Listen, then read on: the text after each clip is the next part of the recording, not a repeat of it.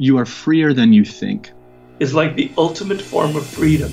You expound upon that freedom to develop on this planet. True freedom comes from within. It's the ability. Thinking to myself, I can help you or I can destroy you. Man, as a two-time felon, I work really hard, and I've been a, I've been a life learner. When things are feeling tough, let yourself be surprised. The world favors risk taking. Welcome, welcome, welcome to the Freedom Pact. Seth, welcome to the show. It's good to be back. Thank you for having me. Oh, our pleasure. Uh, so the new book, The Song of Significance, uh, rolls right off the tongue, if I say so myself. Um, I've heard you previously say that you only write books when you have something to say. What is the thing that you have to say this time? Actually, I only write books when I have no choice because I'm ah. fortunate that, like many people, I have a blog and other ways to say things if I feel like it. But writing a book, writing a book is this Herculean lift that takes a very long time and is draining, but needs to be worth it. And what we are all noticing is that the world is still deeply traumatized by the worldwide pandemic, is divided. A whole generation is coming along that doesn't b- believe the hype of the industrialists that are telling them that if they just do what they're told, they'll get rewarded. And all of it is adding up to a lot of broken feelings and wasted time. And I think the industrial age is ending and it's going to be replaced by something. And AI is going to make it happen faster. And I wanted to indicate to people who follow my work that this one's important, that this one's worth talking about. So here's a book. Yes, yes, and as, as I kind of mentioned to you off air, um, uh, your books have been quite instrumental in the way that I have made decisions in my life. Um, I have to say, in particular, this one, the Purple Cow, going back to this one a long time ago, I thought that was. I thought that was amazing. This is marketing as well. They, have guided a number of our decisions, but this one I felt come at a time at a uh, an important time and you say at the beginning of the book, you say we're in a fork. Uh, we're at, uh, yeah. We're, let me get my my speech correct. You say at the beginning of the book that we're at a fork in the road that we get to make a decision about. You know, showing up in our own way to lead, to create, to do work that matters, um, and even to create magic with people that are perhaps interested in creating magic with us. Um, could you perhaps elaborate more on this fork in the road that we're at? Well, either you race to the top or you race to the bottom. And the problem with racing to the bottom is you might win. You might get stuck there. Being a drone, churning it out, trying to be the cheapest and most convenient. I asked 10,000 people in 90 countries about the best job they ever had.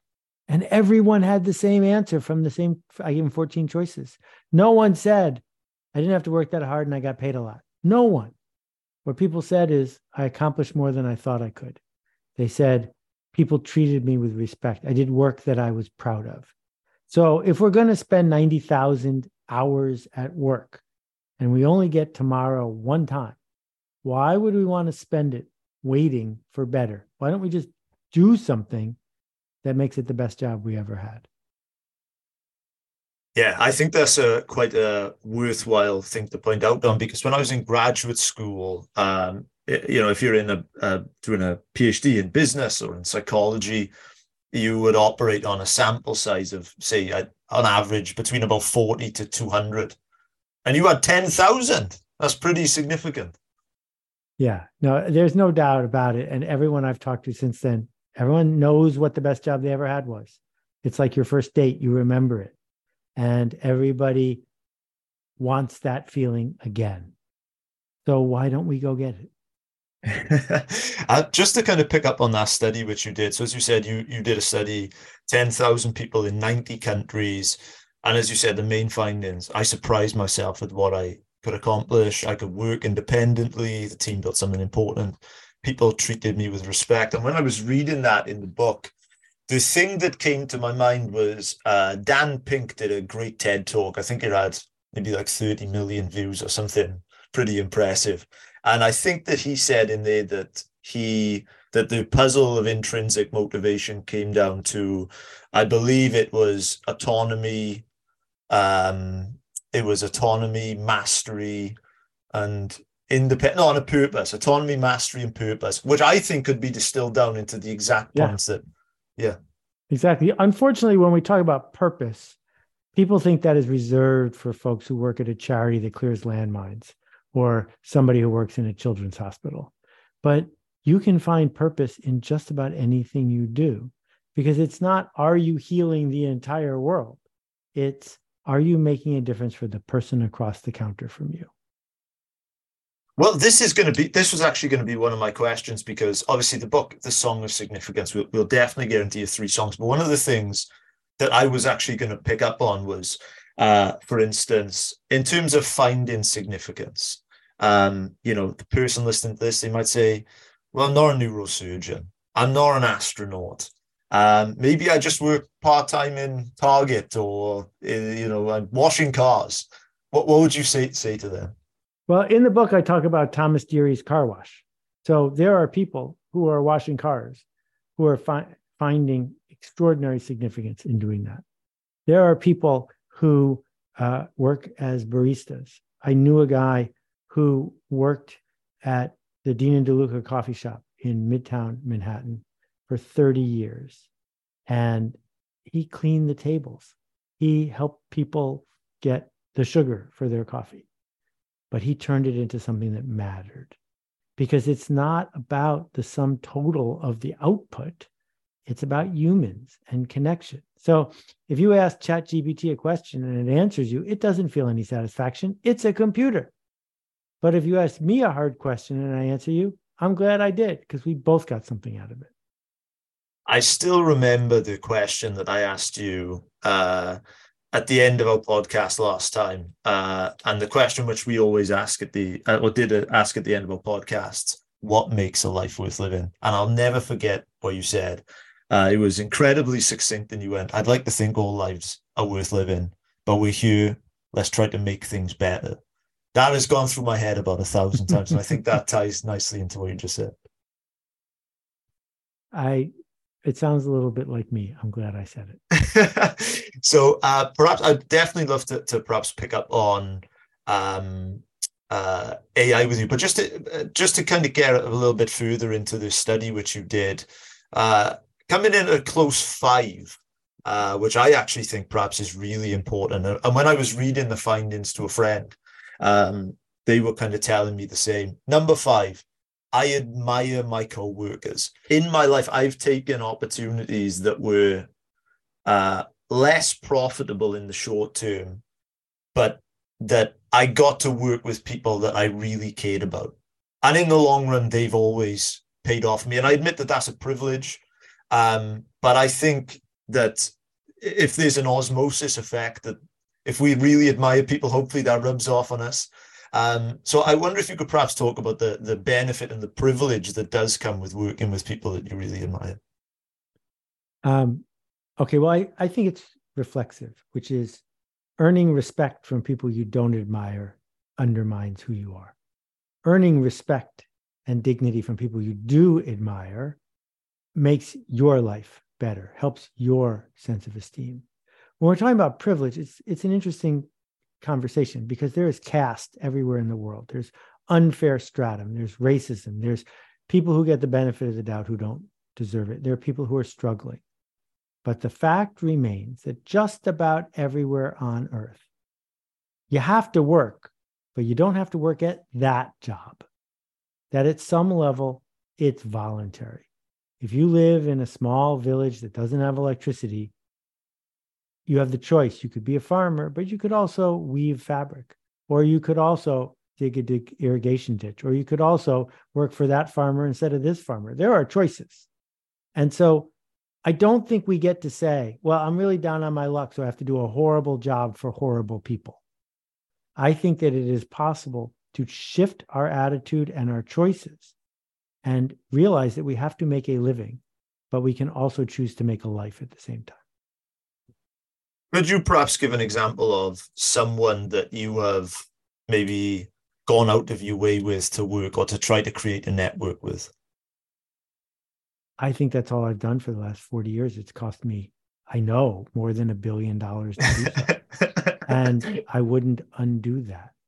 Right. that when we look at the billionaires out there who are racing to buy the biggest yacht they can or to you know buy a social media company and drive it into the ground they do these things because they're running out of ways to be human and when you decide that your work is a souvenir of you that who you spend your days with matters you are predicting your future so to give you a very specific example i was a book packager book packagers people in the uk know this more than the us invent and build complicated books. I did the People Magazine Celebrity Almanac.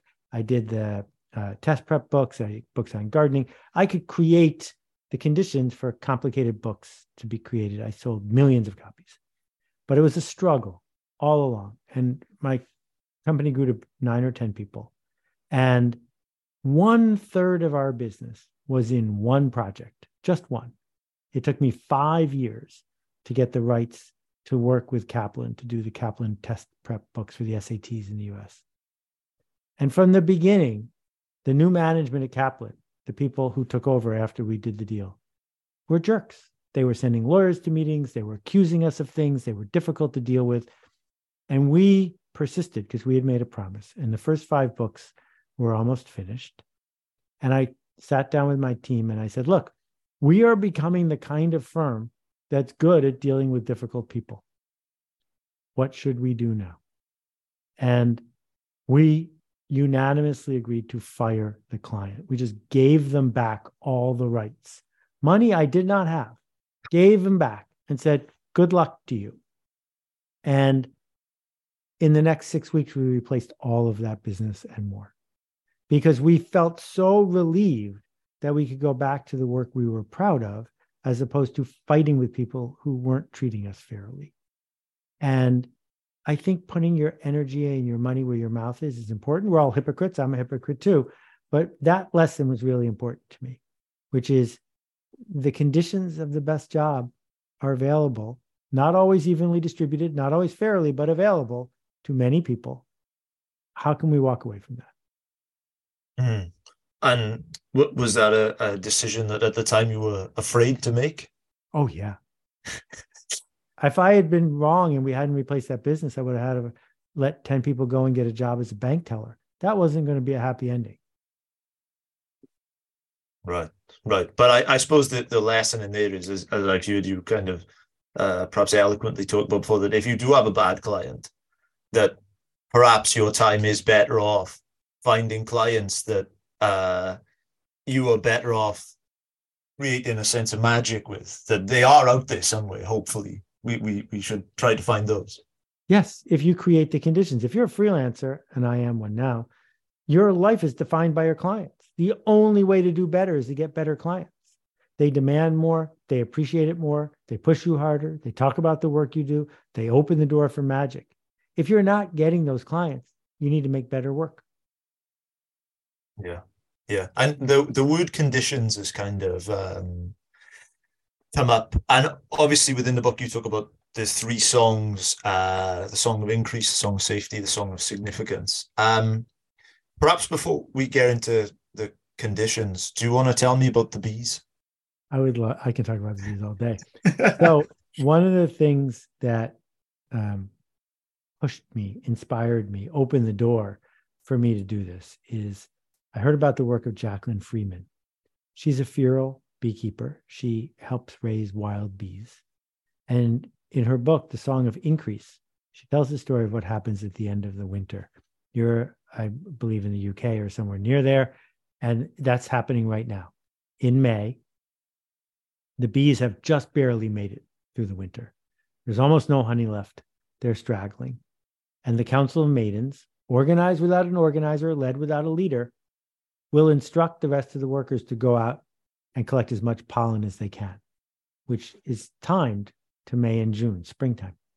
And within two or three weeks, they've replenished all the honey in the hive. Then they instruct the queen, excuse me.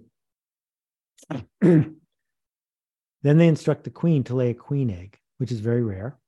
And she fertilizes it, and it's about to be born. And in that moment, 10,000 bees will all leave the hive in a swarm in a 10 minute period of time. They will all leave, leaving behind all the baby bees, all the honey, and the queen. They'll just go. And they'll land in a tree about 100 feet away. And in that tree, they will form a tight ball, the song of safety. Because if they are exposed to the elements, they will die. And when I read about this, it really moved me. And I knew that we're not bees, but we also sing a song, the song of significance. We want to do work that matters. And if these bees can risk everything to leap, to leave everything behind, what can we do? And that is what unlocked the whole thing for me.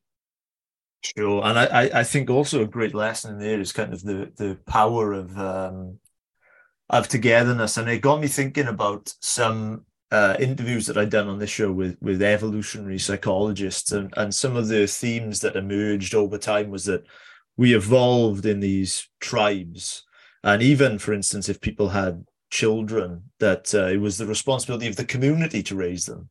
Uh, now it's you know everything is on one or, or two people and does it does it seem to you like perhaps we've lost this togetherness and become perhaps more individual? Did did any of these people tell you about the bonobo monkeys and what they do? No, please, please tell me. Uh, it's not relevant. I just love Okay. evolutionary biology Yeah, and please. psychology. When a bonobo female monkey is in heat, every single male in the uh, group will have sex with her. And they do that so that no one knows who the dad is. And I thought that was a really cool hack. Anyway, um, the uh, the punchline is I think that the media have pushed us to feel alone and divided because they make money doing so. If you are indoctrinated to believe that buying something will make you feel safe again, well, then it's working. And we have tried to push on people this idea that you can replace meaning and connection with stuff. I still believe that human beings have networks of people who care about them. Sometimes we don't see each other in person, partly because of the pandemic, partly because of technology. But we are at our best when we don't feel alone. And the thing is, everybody wants someone to say hi to them, but not that many people want to say hi first. And we can decide to shift that. Yeah, I love that, and, I would love to pick up on that. Just, just in terms of perhaps the, the pandemic, um, one of perhaps uh, you know, in terms of you know this song of increase. If someone's listening to this now and saying, you know, that that sounds great, you know, I'd love to find my bees, um, but you know, the pandemic has struck, and they also work from home and you know they're on zoom meetings in their pajamas and if they leave their laptop alone for five minutes their manager's messaging them "Uh, why can i see you offline on teams blah blah blah blah what what would you perhaps say to those people Well, a big chunk of the book is about this. First of all, meetings are a symptom. They're a symptom of lazy managers who are trying to exert authority by taking attendance. And fixing meetings doesn't fix the problem, but fixing meetings is a huge first step in dealing with the problem. And that's why there's a book, so we can talk to each other about this. There are mutual commitments, right? I think it would be great to rename the podcast. You're probably not gonna the Responsibility Pact instead of the Freedom Pact, because responsibility is what gets us freedom. And so, what we can say to uh, each other at work is, I promise that if I'm at a meeting, I'm going to be engaged and active, asking questions and looking you in the eye. And you promise that if the meeting isn't worth it, I can leave. Right? We need a mutual commitment here. You're not allowed to just tell me that I have to sit still for 45 minutes and listen to you prattle on. Let's get real or let's not play. Why are we here? What is the change we make in this organization? If you can't tell me what the change is, if you can't tell me how I know if I'm helping make that change, if you can't tell me what that change will do for us, for the people we serve, I'm out of here. It's that simple. Don't work in a place that isn't on a mission, doing a project, doing something that might not work. Because exploring that liminal space between here and there is where we find significance. And the best way to get your boss to start understanding this is for you to go first by taking responsibility. Here's a little problem. I'm going to go solve it. I'll get back to you in a few minutes or a few hours or a few days. And if one by one we are solving problems and contributing, not waiting for instructions, the entire culture starts to shift. Yeah, I, I many thoughts come to my mind, and, and I actually want to um, mention my my brother, who's actually a, big big fan of yours, and uh, he, his example comes to mind about this. He was a very so, a talented software engineer, and he did so well at his job that they promoted him to manager. And oh, I know indeed. And uh, he said that suddenly went away from the coding that he loved to do and making beautiful code. That suddenly he was in meetings all day, he had to monitor other people's performance. And he said, I don't want to do that. So he went to go and work at another job.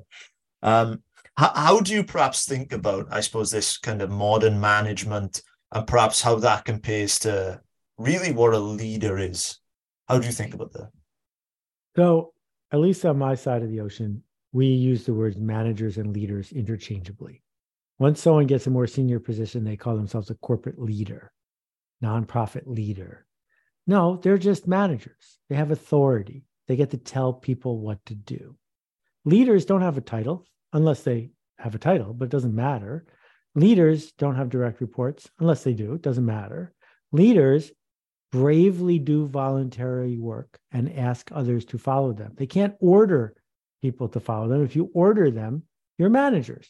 And so leadership is this generous act of exploring the possible while doing things that might not work. And it turns out you can create enormous possibility when you do that. The project I did before this one, year and a half full time as a volunteer, the Carbon Almanac, 300 volunteers.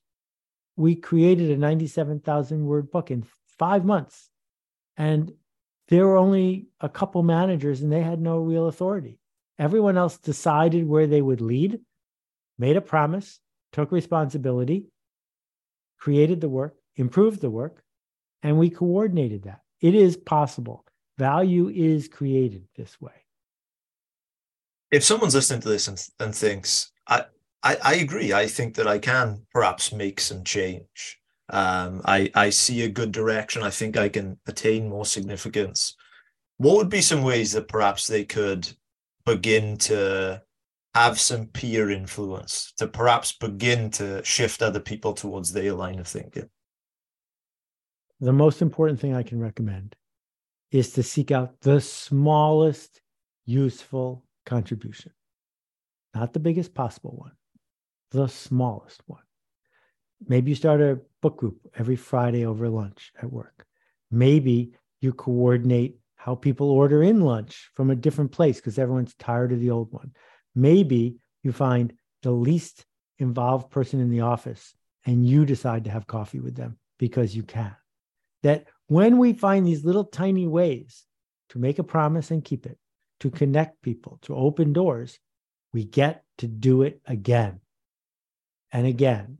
And so, no, no one's going to put you in charge of the corporate restructuring tomorrow. I promise you that's not going to happen.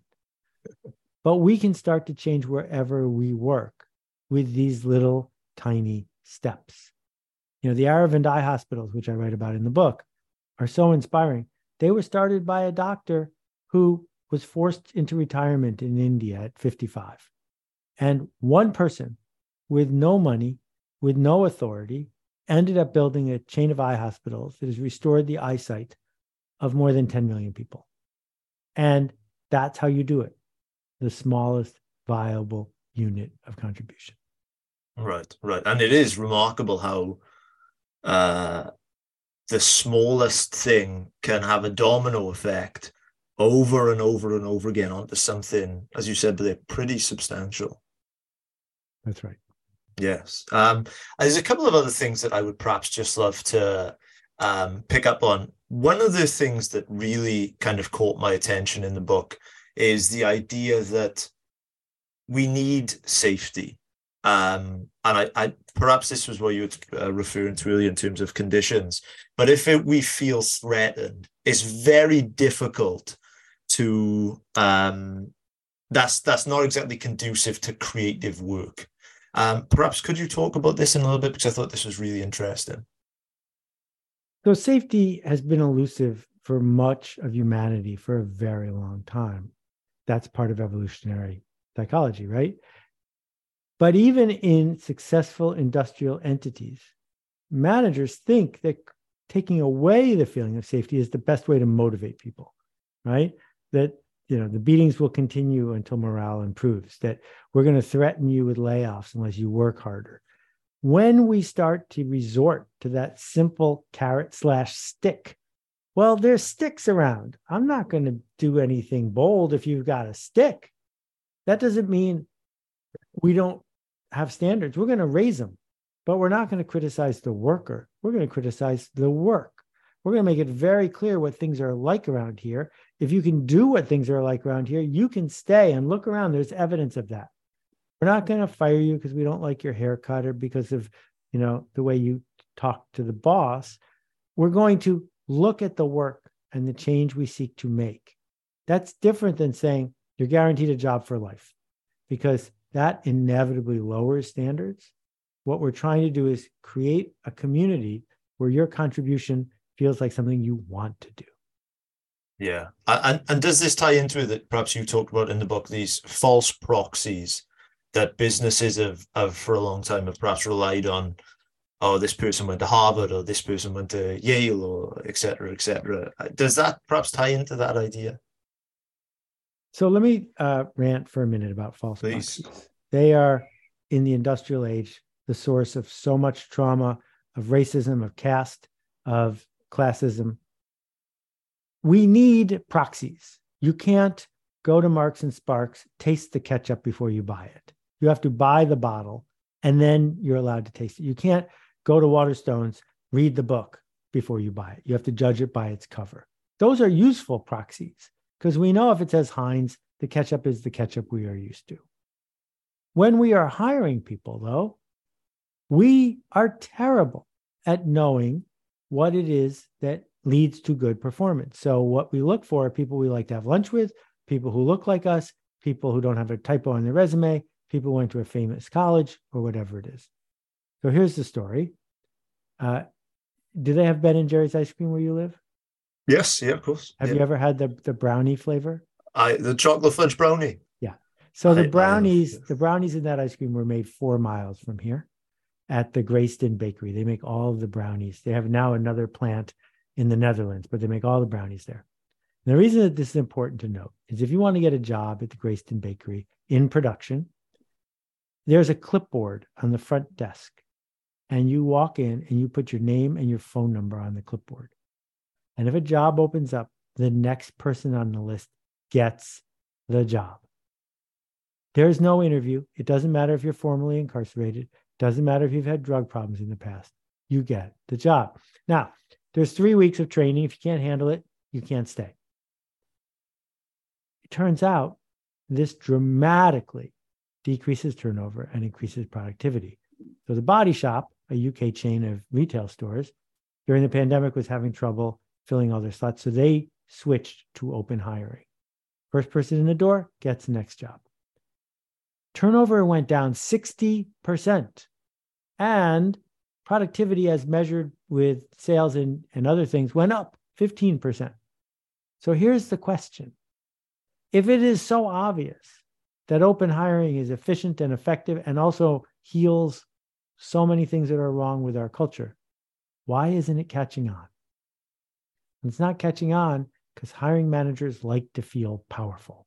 And one of the ways they feel powerful is by being the chooser, by not surrendering selection.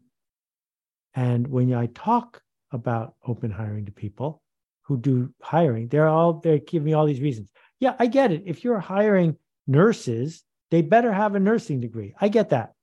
But for most jobs, why don't we just hire people who are good at the job as opposed to screening them for these false proxies? Right. And one one false proxy that comes to mind is is that you, if you're a hiring manager, you may just get someone in that in an interview is just very good at selling themselves, very mm-hmm. good at talking, and uh, that that could have all kinds of reasons as to why. But is that an example of perhaps a false proxy that you would? Oh yeah, unless the person you're hiring is interviewing for a living. Like if you have somebody whose job is to be on a talk show, you should have them interview. but everybody else, why would you interview them? It doesn't make sense. That's not what they're going to do every day. Yes, yes. Give them a project. Pay them to do a project that is related to the work you do. And if they can't do it, let them keep the money. And if they can do it, hire them. Yeah, I I love that. I, I think that's a, a, a great way and actually answer my next question about um uh, about choosing people to to hire. Um, I would love to kind of pick up on some other themes that that really caught my attention in the book, and one of them uh in the book you make this differentiation between industrial capitalism and market capitalism. Um, could you perhaps talk about, you know, what the difference is and perhaps an example of, of what would perhaps fit into both categories? So for over a thousand years, we've had market capitalism. It's a magic, magic thing that there is a, a farmer's market in the center of town. There are people who grow things and there are people who need food, and they come together and they make an exchange. And if you grow something people don't want to buy, you probably won't grow it again. And if you buy something that's no good, you probably won't buy it again. It is this magic sorting mechanism that gets people the things that they need. Market capitalism isn't going away. Industrial capitalism is a miracle that has been around for about 125 years. And what it says is machines create productivity. So, therefore, get industrial, buy the best machine you can afford, optimize the machine, you will make more money. And once your factory gets up and running and is making a lot of money, customers don't have much choice anymore because there aren't 50 people selling soybeans. There's just one person who can make a, a Ford Model T. And so you get to dominate the market and make a big profit. Well, once Henry Ford and Frederick Taylor figured this out, they then invented human resources. And just the name human resources makes it really clear what they are. Humans are a kind of machine. And if we can time them and control them and surveil them and rank them, we can make that machine go better. And so for 100 years, it made us all rich. It produced enormous amounts of output. It paved the earth. It burned so much carbon, we changed the whole climate. And now we just can't make it go any faster. We just can't make humans more measured. We just can't make an air fryer cheaper than that air fryer from Shenzhen costs. And so they're struggling. They're trying to surveil us more. They're in my country, I'm ashamed to say, they're now starting to propose laws to let children work at night in bars and other places because they work cheaper. This is a sin. It's a shame. And yeah. as it starts to fade away, it's going to cause a lot of dislocation.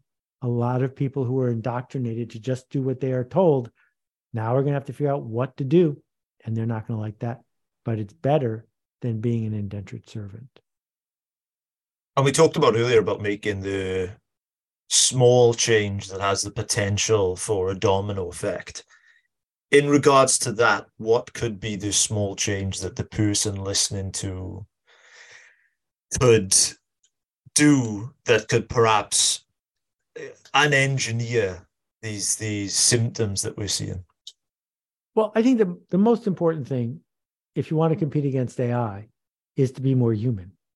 Anytime you are following a script, reading from a script, uh, punching the numbers in, they are going to find a computer to do that job as fast as they can. Don't do that. Figure out how to get hired or to keep doing work where you get rewarded for being more human, not less human. Mm. And it's easier to get a job where you're not a human. It's easier to keep a job where you're not a human. Just follow the instructions, you won't get in trouble. So we have to seek out jobs and projects where only humanity gets us to where we want to go. So it's a super simple example. If you're a house painter, all I want when someone's painting my house is the walls to turn a different color. So that's a machine that does that job.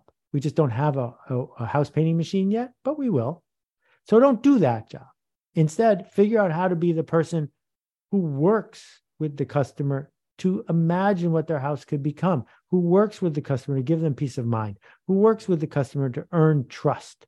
Those people are going to get paid better and be happier than the folks they hire who are just cogs in the painting machine. Can I give you an anecdotal example about that? Go ahead.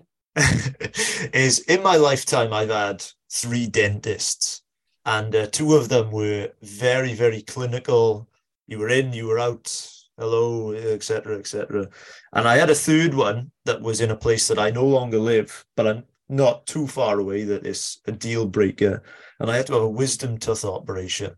And uh, the next day, I was feeling sorry for myself in bed, and the dentist called me and, uh, hello, how are you? And and I th- and after the call, I thought, wow, I'm going to stay with this dentist, even though it costs more, even though uh, it's a little bit inconvenient for me. I'll go because I, I don't. You don't forget those things, and I really think that people don't.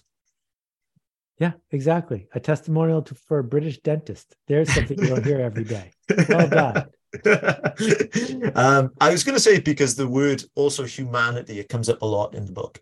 Yeah, and as we perhaps talk about, but the um, Chat GPT is here, AI is here, and not only is your new book brilliant, I also think that it does tie quite nicely into your, your other book, Purple Cow, uh, which I think is is proven to be more right now than I can ever perhaps think about. Do you have perhaps any other comments on how people should think about this perhaps next era, the AI era that we're heading in towards? Um, well, I have lots of thoughts on AI in general. First of all, if you're a human, you better understand how it works. That doesn't mean you have to be an expert on it. You should use it a few times. You should begin to understand what it can and can't do. Let's say you're a radiologist, an x ray reader, doctor, Please understand that AI can now read a typical x ray better than you can. It can do it instantly and for free. So either you're going to work for an AI or an AI is going to work for you. And you're either going to way, move way up the ladder because you can employ a thousand AIs to make your job more effective, or you're going to move way down the ladder because you're going to be the person who just presses the one button the AI hasn't figured out how to press yet it's going to change everything. It is as big as electricity. And when electricity came, a whole bunch of people said the world was going to end and every job was going to disappear. And we now know that it created way more jobs than it destroyed and also electrocuted some people along the way. So, with this thing showing up, we have to stop just being mindless consumers and take a deep breath and understand it. I love it. I love it. Um, a couple of other things that I'd just love to to perhaps pick up on. Um, in the book, uh, you highlight a Japanese saying, "Please forgive my pronunciation." Kokoro. Yeah, it's pretty close. Kokoro. Kokoro. Wow, that was that was said uh, very. Uh, that was said very well. Uh, but yeah, could you please talk talk about what it is? Uh, if you look at the ideogram, which comes from the Chinese, it's a house and a heart. And it's a simple idea that doesn't have a really good translation in English, but is that feeling that we are in the right place at the right time, that we are safe, that we are also in flow, that we are doing something that matters. And when we put it that way, why wouldn't you want to have Kokoro in your day? Why have you agreed to give up days or months at a time without it, just so that you can get a fancier car so your neighbors will be jealous? I don't think that makes any sense. And it turns out when we find kokoro, sometimes we create enough value that we can get a fancy car. But we begin with knowing that we are going to be on the hook. Fish don't like to be on the hook, but people do. And being on the hook is the only place to be because that is when you will be in flow. I love it. I love it. This has been such a pleasure for me. Um, again, Seth, please tell our audience where they can connect with you, anywhere you'd like them to go. All the links discussed, of course, will be be linked below. Please send out guys wherever you'd like them. Well, first, I'm just so grateful that you took the time and that you read it. Thank you. If you go to Seth's.blog, slash song, you can see a whole bunch of videos, links about the book, etc. And if you go to Seth.blog, there's 9,000 blog posts plus. Since we were just talking about it, Seth.blog slash bot will take you to an AI that's been trained on all of my work, and you can ask it a question. And it's not me, but it knows a lot about my work. I love it. I love it. And and I just want to just commend you on just being so um uh, influential in the idea space and for being so um uh, impactful really in kind of shaping some of the decisions that myself personally and you uh, I know my co-host and many other people I know that that have made um I I really excited about the new book. I'm sure that our audience are going to love it. Everything, as I said, discussed will be linked below. So, Seth, once again, man, thank you so much for coming on. Thank you. What a pleasure. Go make a ruckus.